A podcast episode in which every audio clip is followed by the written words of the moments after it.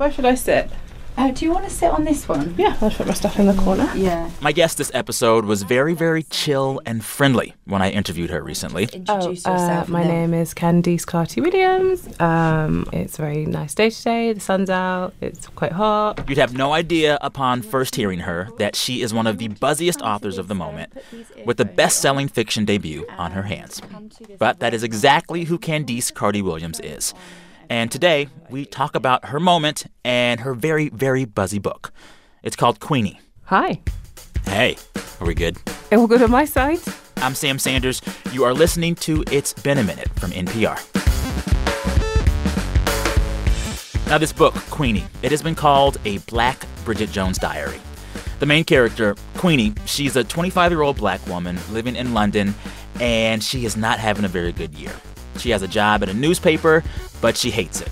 She's got a close circle of friends, but she kind of hates them too. She's got a long term boyfriend, and he just dumped her. It's a lot. And in this book, Queenie tells all. The opening scene, for instance, in the first chapter, it has Queenie in stirrups at an OBGYN's office, having a most awkward exam. But the thing about Queenie is that this book is hilarious all the way through. In spite of the oversharing, in spite of the drama, often because of the oversharing and the drama. Candice Carty Williams and I talk about all of that and more here interracial dating, family drama, generational trauma, how your 20s are just a hot mess, etc. It's a lot. It's a good chat. Okay, let's get to it. As a warning, listeners, we do discuss sex and dating in this episode a lot. It's probably not best for kids, okay? All right, here's Candice. She was in London, I was in LA. Enjoy.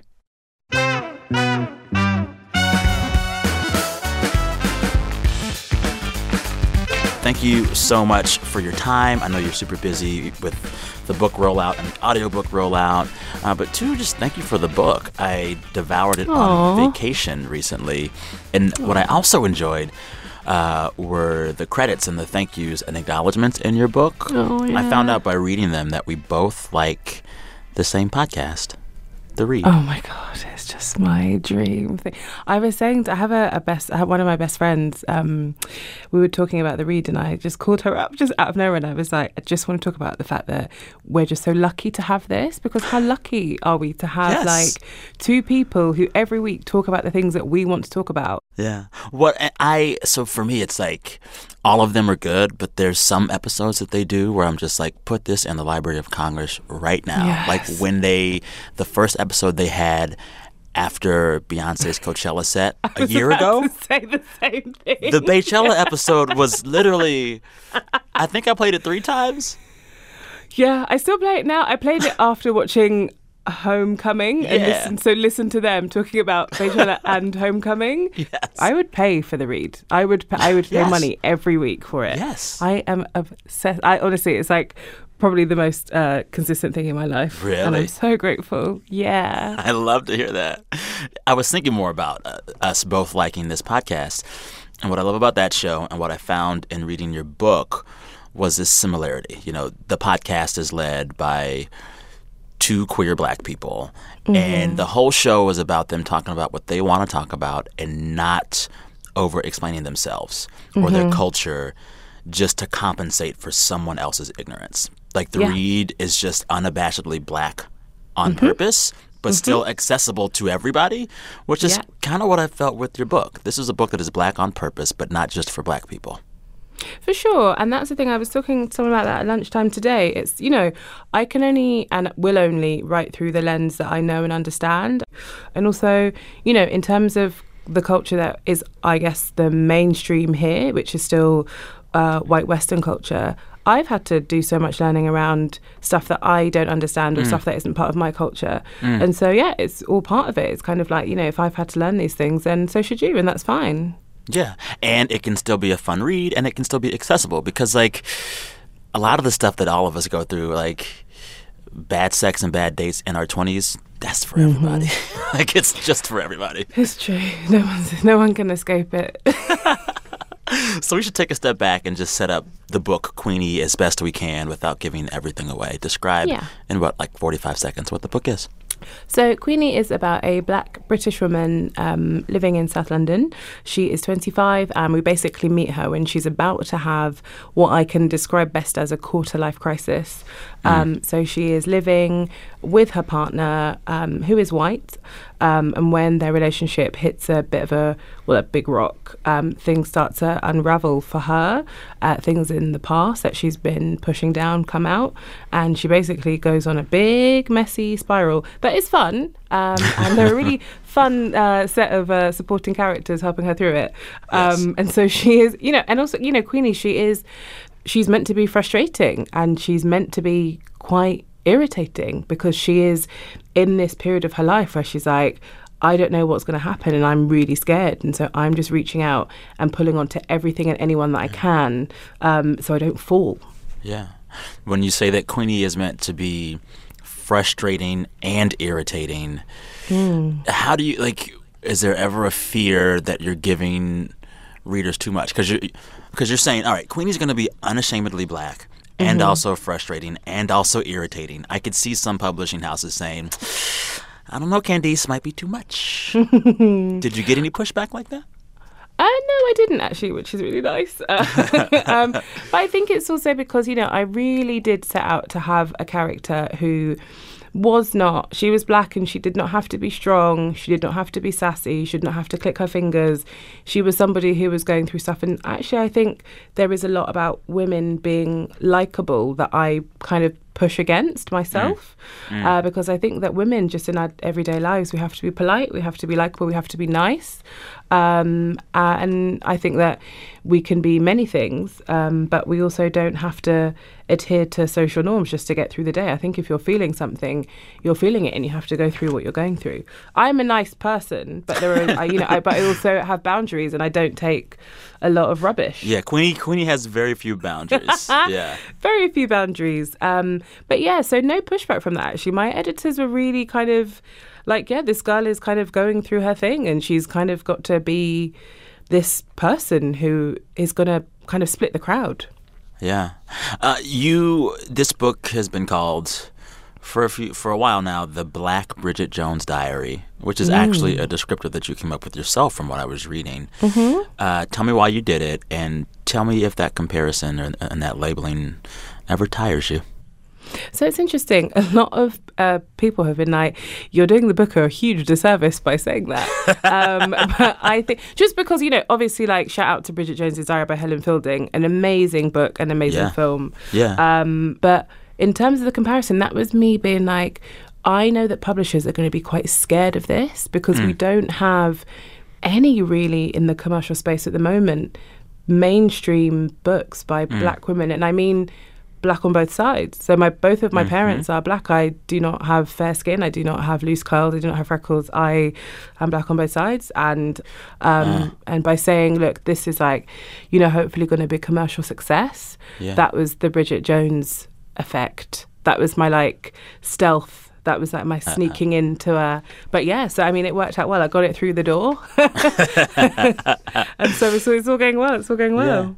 Does that stealthifying, uh, though, ever get tiring? Because black people have to do it all, all the time. Like, how do I present myself in a way that they get, that doesn't Mm. offend them, that doesn't make them stop and scratch their head? And, like, you want to do it so your work and you have the greatest reach, but also some days are you just like, I mean, I find myself being just like, I don't want to have to do it today.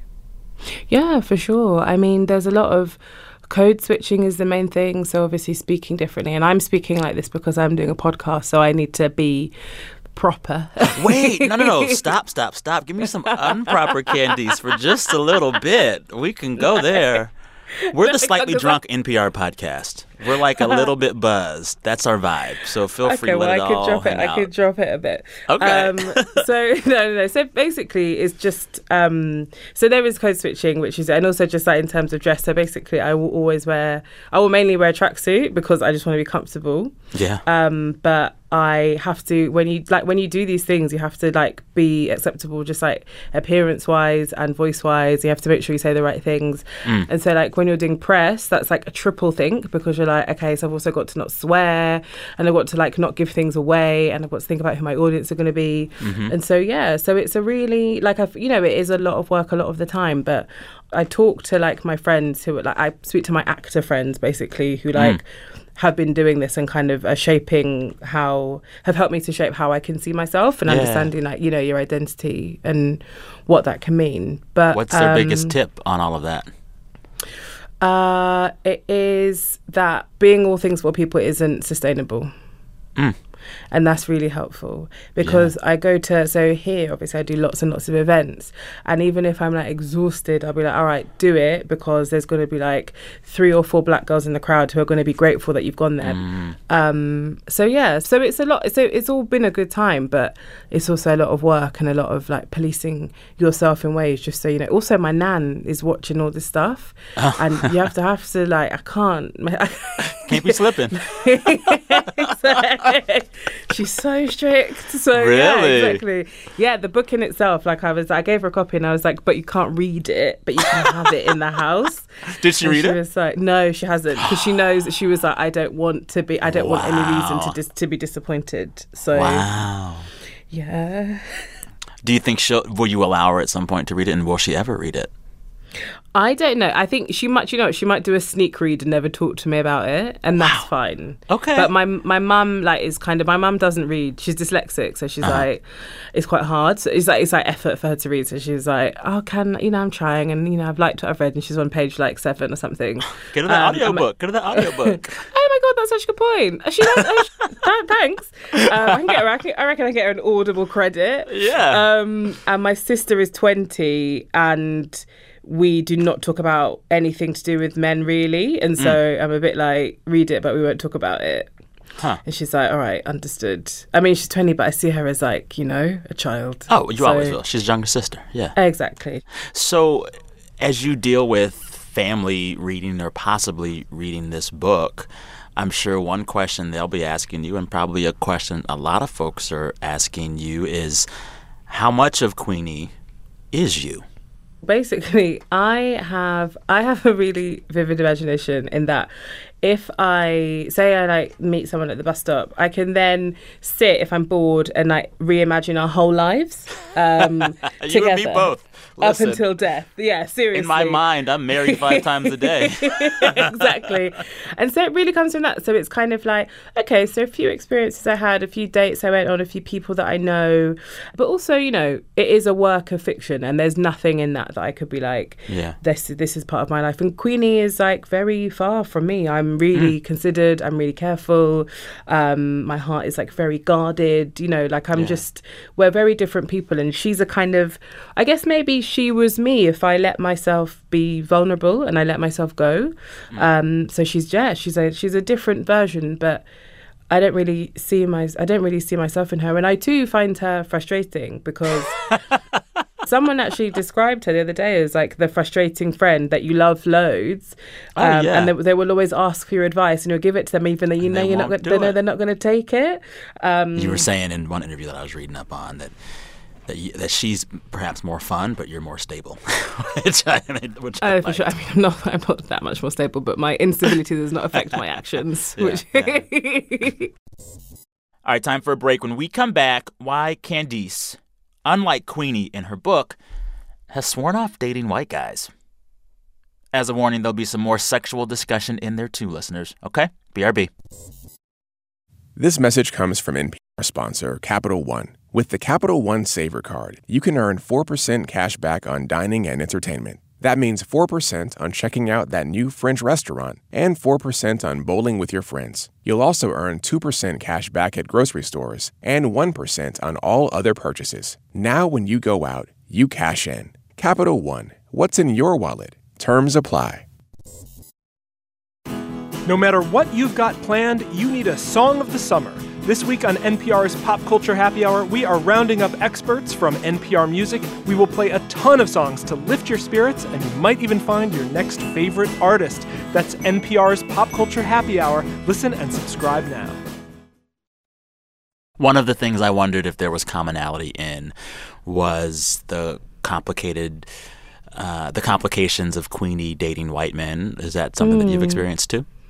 Yeah, for sure. Um, I don't date white men anymore. Haven't for a while. Um, and actually, my Sorry, my guys. honestly, there aren't going to be many people complaining. Um, no, my older brother runs my website. He's like 38, Mm-hmm. and he's had to send me, like, in a really exasperated way, all of the weird emails that I get from white men who are like, "Hi, read your interview. Don't agree with what you're saying. Here's why I think you could date me. Here is my value, sexual and otherwise." Aw. And it's just like, I'm always like, Claude, I'm so sorry. You do not have to send me these. But he's like, no, no, it's fine. It's funny. But um, How do you feel when you get those? Do you? I mean, because on the one hand you can say like, "Well, I appreciate these men for trying," but on the other hand, back back. I just love. I think it's. I think also because it's come through my brother. I can't see them as anything but like jokes because I can't be like, okay, great, I'll email him. But I also wouldn't anyway. But I was talking about it the other day. I mean, seriously, I talk about this. I mean, having written a novel, people want to talk about these things all the time now. But in terms of um, interracial dating, I, I have done it, um, and. There yeah, are some we all have. Oof. right i mean i mean there are some nice instances but also you know like i found it to be a lot of work a lot of the time and i think that a relationship is work all the time but it shouldn't be in that way. And i don't i just think it's tiresome having to explain why things impact you and affect you all the time and why certain words aren't nice.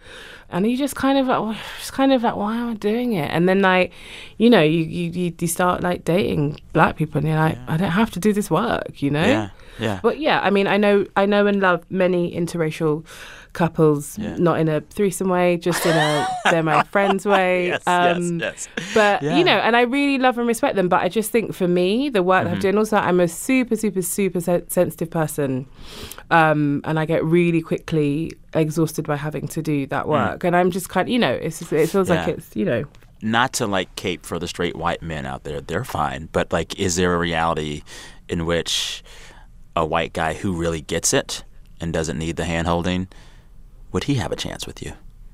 I'm yet to meet him. If I'm honest, I don't know. I, don't know I don't know if I will.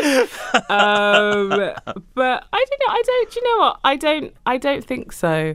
And I think. I mean, it's kind of. I don't know. I guess maybe I've let past experiences just de- define the future. But um, I don't think so. It would have to. It would have to depend. Was there a particular moment or time or bad dating experience in which you said, that's it, no more of them? Or was it a gradual realization? Or It was a gradual thing, and then it was talking to my black female friends and us basically comparing and contrasting the ways that white guys saw us and spoke to us. And I was made I made certain to talk to black girls, uh, my black female friends of all body types. So I'm a curvy girl. Um, I spoke to one of my friends who is like petite, one who's like athletic build, one who is like slim thick. And the thing we had in common was the way that guys approached us on dating sites, especially, was so about our bodies and our skin and what we could do for them sexually. And basically, it was just kind of a discussion about it. We were just like, what? Where is the hope? Especially in Britain. I mean, I'm sure um, you know every place is different, um, and I think you know app culture is so huge here. Um, and there's, I was talking to someone about mixers, that uh, th- a thing, and she said she went to New York and there were these mixers, and we were just like, haha, that could never happen here because everyone is super awkward.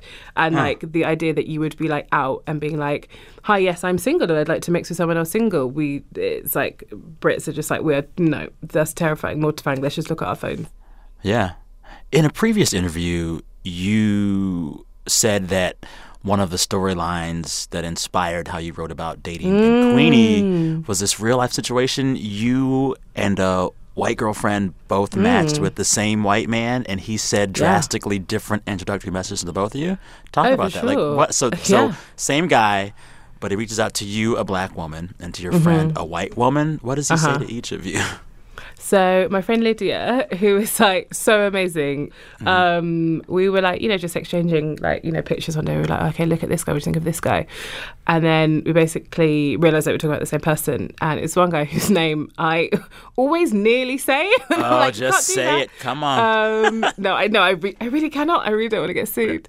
um, um, and we realized talking to the same person, and it was two different apps. So on the app that she had and had connected with him on, it was one of those ones where it was like you're close by. it's called Happn, and so you pop up in each other's feeds when you're like you know within a certain radius or you pass each other by. And the one I was talking to him was OK Cupid, and that is um, Oh, I know it. basically OK you know it. We all know it. Yeah. yeah, right. Um, so like basically username based. So this guy had a username, and I didn't know his name for a long. He wouldn't tell me his name, um, but. When she was talking to him, he had his name up, his profile, his job, um, and he said, "Oh, hey, I see that you work with kids too. My name is da da da. Um, it'd be really great to go for a drink sometime. Like, I just, you know, love to get to know you." And to me, he said, "Hey, do you want to take a day off work so I can f- you?" Woo! And I was like, oh, uh, no. Um, and I, sh- I mean, I showed it and she was like, okay, not going to meet him. But then we were just like, let's carry on talking to him. Because I was like, let's see if he continues. And we were like, let's carry on talking to him and see what his approaches are. And so we then started sending him the same messages. Stop. And so he would continue to basically uh, sexualize me, and with her, he would continue to be like, "Hey, it'd be so good to grab that coffee. Like, we're going to talk about these things in real life." And we basically shut the whole thing down when one evening he sent me a picture of him. I mean, it's quite. Imagine the angles.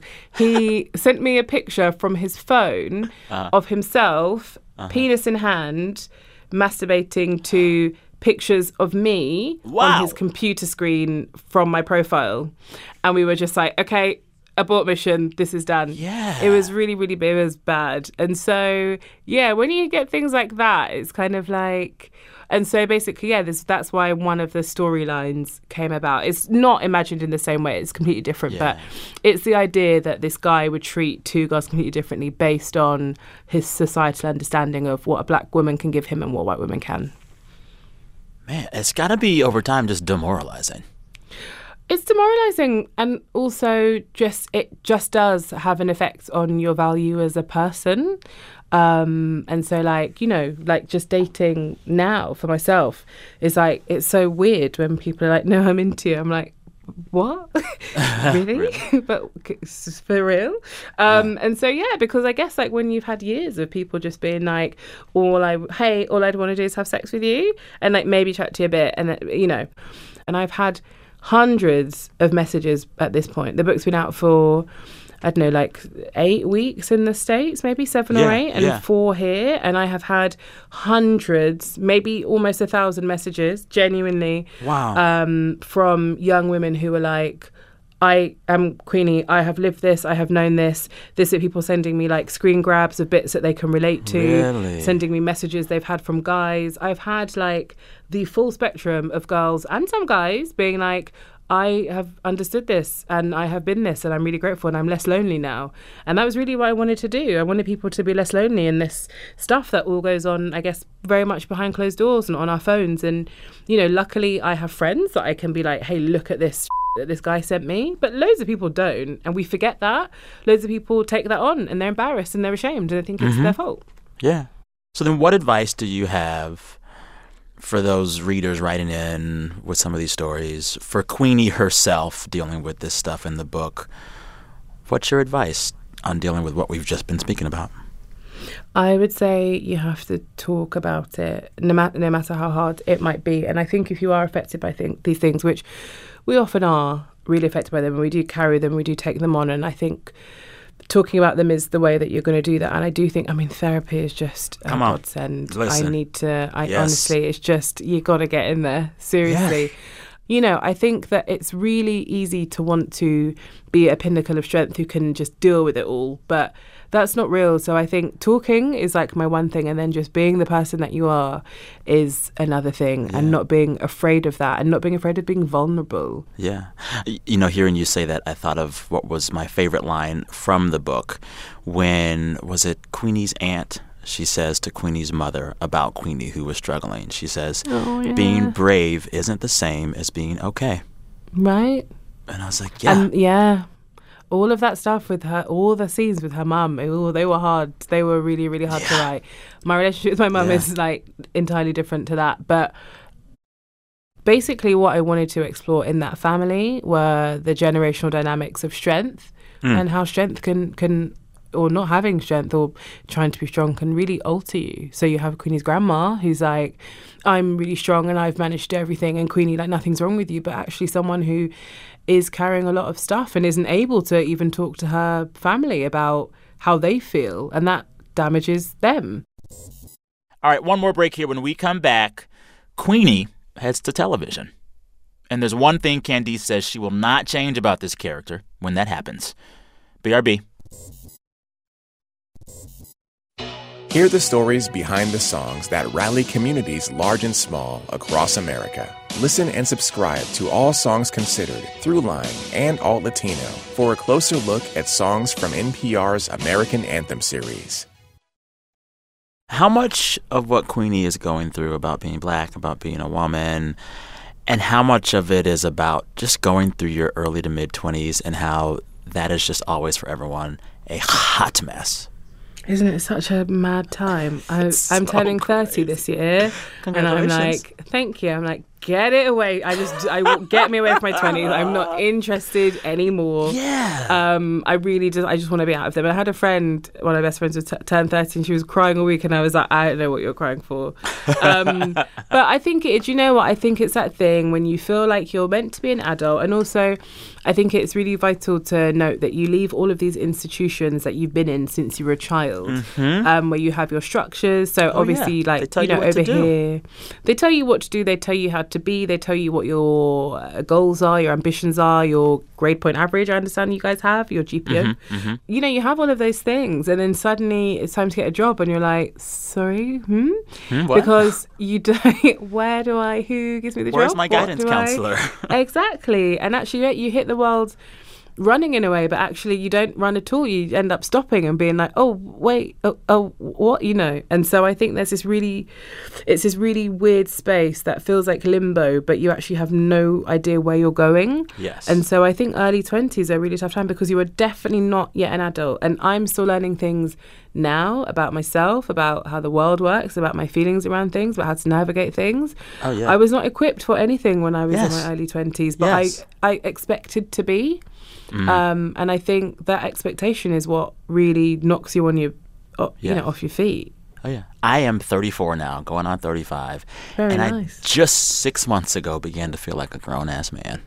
Yeah, like there's I something think, that yeah. you, you just like, and on top of the complications of being a child in your 20s, but like with a beard or like fully developed, which is weird. You like also have that wonderful early to mid 20 somethings feeling of somehow knowing everything and knowing that everyone mm. else before has done it wrong. And if you could just do it your way and show them, they'd all get it. And I think the moment when I began to just settle down and like ease into the ride was, was when I said, maybe I'm not better or smarter than everyone else. And maybe a lot of mm-hmm. folks have gone through the same thing before. And maybe the difference that I make in the world will be a slight move to the left or right. But I might not reinvent the wheel. And maybe that's Yeah. okay. It's about being realistic, right? It's Yeah. about being like, I can only do what I can do. Yeah. Um, and also understanding that actually there are, it's really weird because I think we do believe a lot of stuff that we think just as people because all we have is our thoughts, right? Like, a, Yeah. like a, at a very base level. Um, and I think when you hear them enough, you're kind of like, oh, no, no, that's right. I'm true. I can do all of that stuff. But that's not real. And I think there always needs to be space for other considerations. But I do think that as we get older, we do make space for that because we've got to make mistakes in order to get there. I want to talk a little bit about how you got to be a best-selling author because just before this book was done, and actually while you were writing the book, you were also doing a day job as like Yeah. a marketing executive. Which I still do now. Look at you. Mm, I'm leaving in one week. In a week, At the end of this week. Yeah, I'm leaving at the end of this week. It's Wow. going to be new life. How do you feel about that? I feel good about it. I feel good because it means I can now concentrate on writing full time.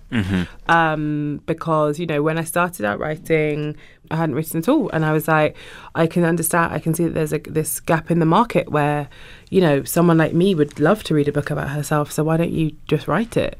And so I went away for a week, and I uh, just like started banging it out. And um, at the end of the first week, I'd written forty thousand words, and then Wait, stop. Tell everyone your secret, please. basically I, I'm just it's really bad. I just basically just I write at night time exclusively, and so I'm just nocturnal anyway.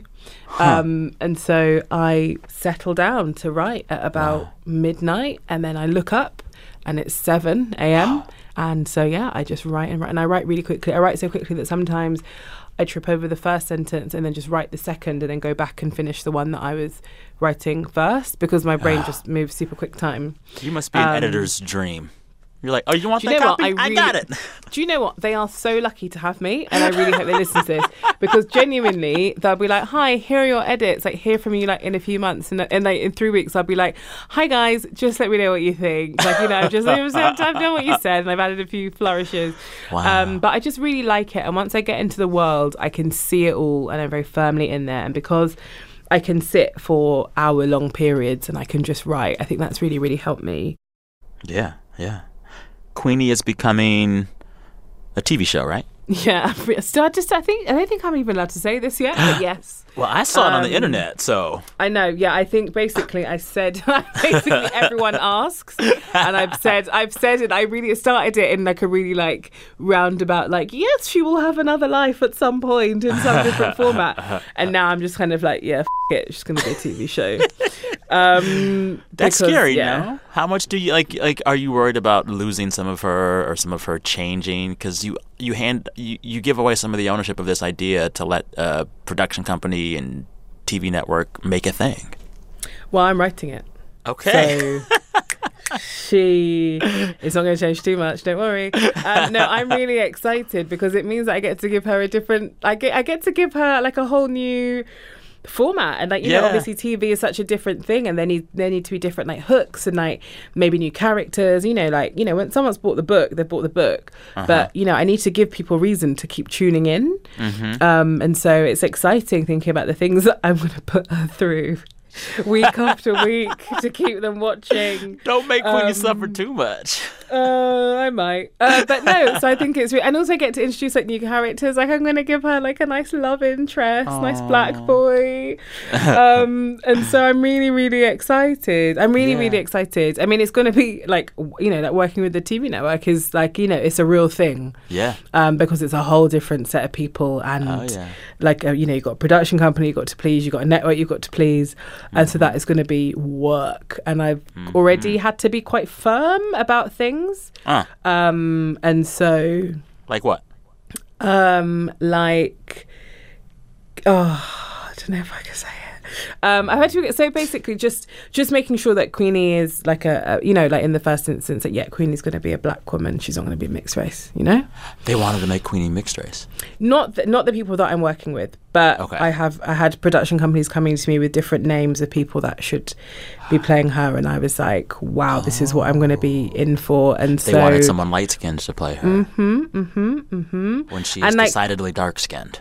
she is decidedly dark. She is, and that was that's there's that's never going to ch- like that's Yeah. you know Yeah, that's who she is. um, that's who she is, and that's who she's going to be. And so it's things like that, even just at that level, that I'm having to. I'm. g- I mean, I've got. I'm going to have like battles on my hands, but Yeah. um, I'm ready for them because you know I understand who she is and, and what she needs to be.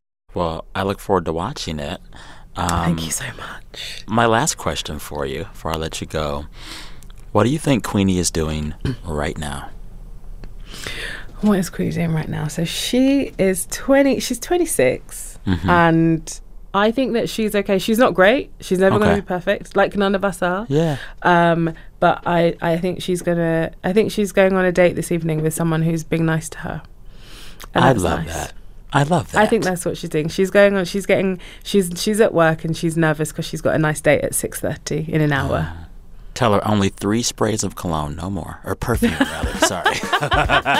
That's my rule. That's actually a really good rule. I'm gonna I'm gonna employ that myself.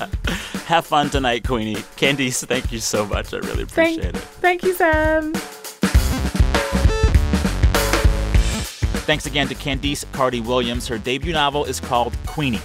And thanks to our friends at the BBC in London, NPR's Frank Langfitt and Sophie Eastaugh with the BBC. You actually heard Sophie in the introduction to this chat, talking to Candice. All right, listeners, coming up this 4th of July weekend, we are all taking some time off to enjoy the holiday. That means instead of a weekly wrap this week, we're going to serve up an episode with three of my favorite music chats. We're going to have conversations and music from Emily King, Nick Hakim, and Syd, formerly of Odd Future. Three of my favorite working musicians out in the game right now. It's like perfect content for a long holiday weekend drive. Okay? Check for that. Happy 4th in advance. Thank you for listening. Talk soon.